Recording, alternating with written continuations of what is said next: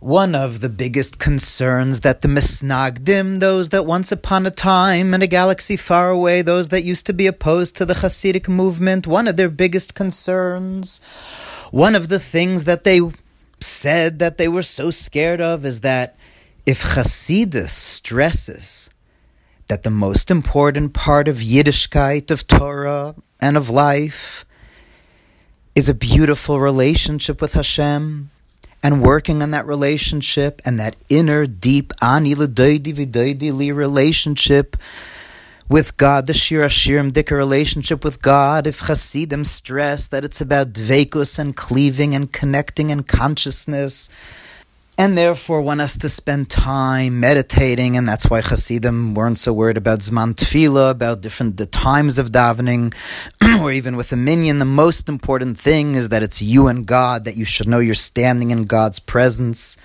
And if not davening with the minyan is more conducive for that, so Hasidim wouldn't daven with the minyan.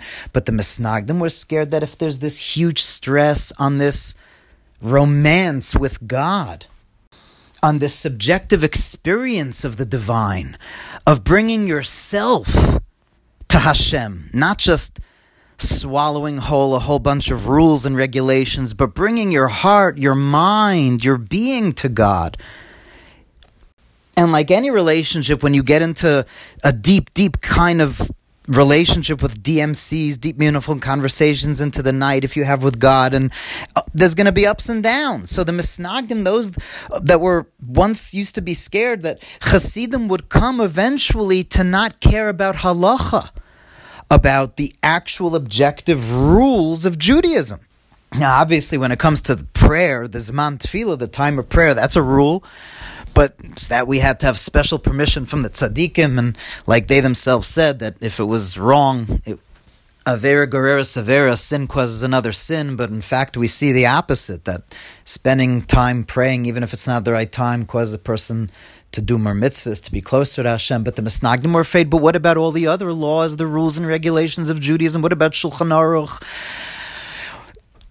Historically any mystical movement throughout religions, not just Judaism, Lahavdil and Christianity and Islam, when it came to the Sufis or the Quietists in Christianity, all mystical movements that stress the subjective experience there was always the concern of the Orthodox establishment that there would be antinomian tendencies, which means that people would do whatever they feel. It's uh, like in any romantic relationship, there's going to be, you know, subjectivity. And so then Hasidim are going to end up not keeping Shulchan Aruch and not keeping the laws, and that's what the Misnagdim were afraid of. Now, obviously, like the Lubavitcher Rebbe of our generation said, that that concern may have been legitimate a couple of you know decades or scores ago maybe centuries ago, but these days, like the Rebbe joked, he said, if you ask a non Jew on the street what's a Hasidic person, they'll tell you, oh, they're the ones that are ultra Orthodox. Not only didn't Hasidus bring about a laxity in the laws, but Hasidim, as the Rebbe said, wear two pairs of tefillin, not just one. So why is that? As the Misnagdim were scared, why is that?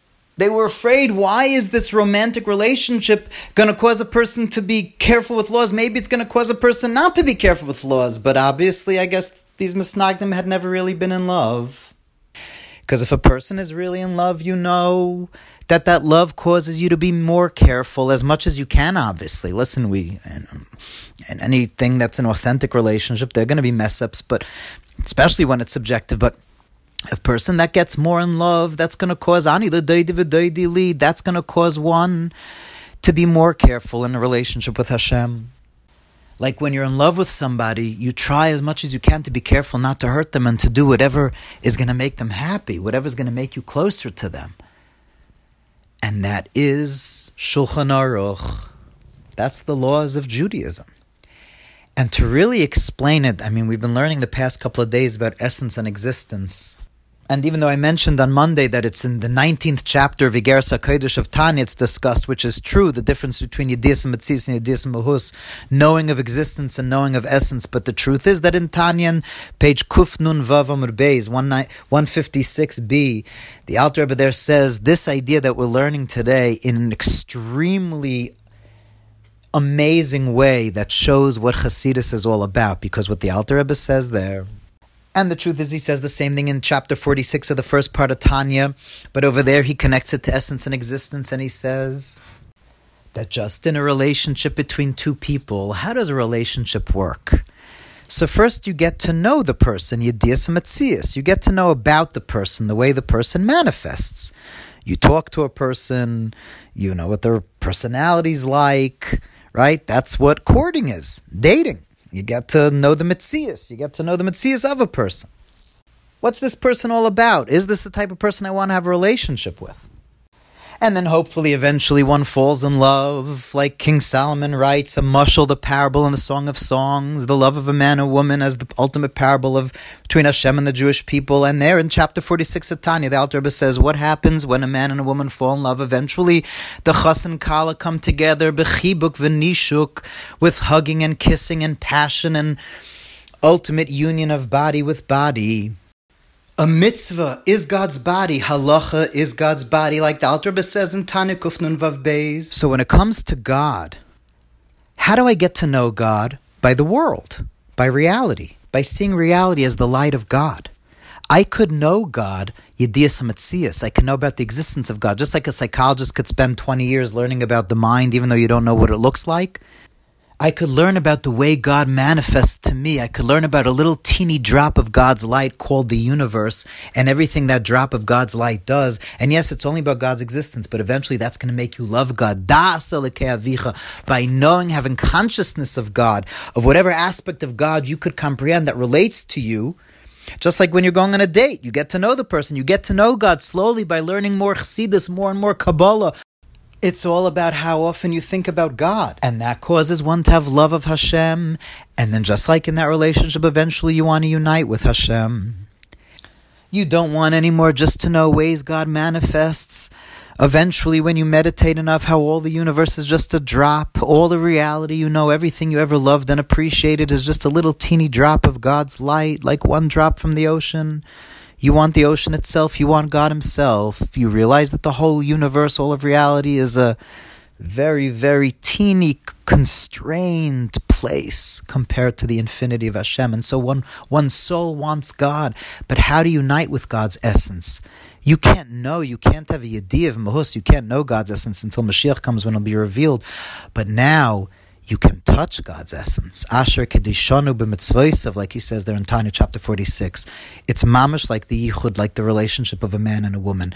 When you do a mitzvah, as he says there in Kufnun Vav Beis, when you hold an esrog, when you hold the physical mitzvahs in this world, what Shulchan Aruch is, what Torah is, what halacha is, halacha means the path, how to walk, how to guide.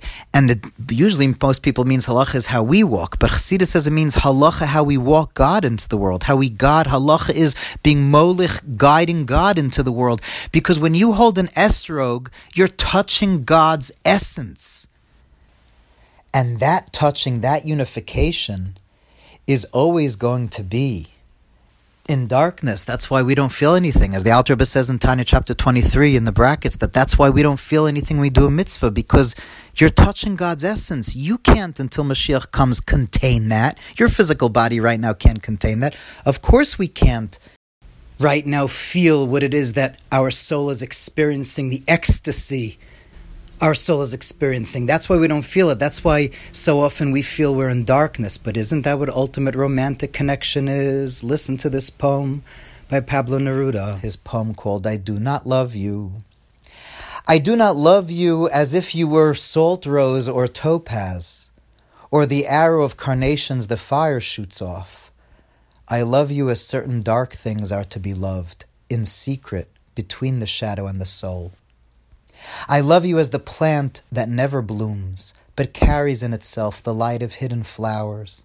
Thanks to your love, a certain solid fragrance, risen from the earth, lives darkly in my body. I love you without knowing how or when or from where. I love you straightforwardly, without complexities or pride.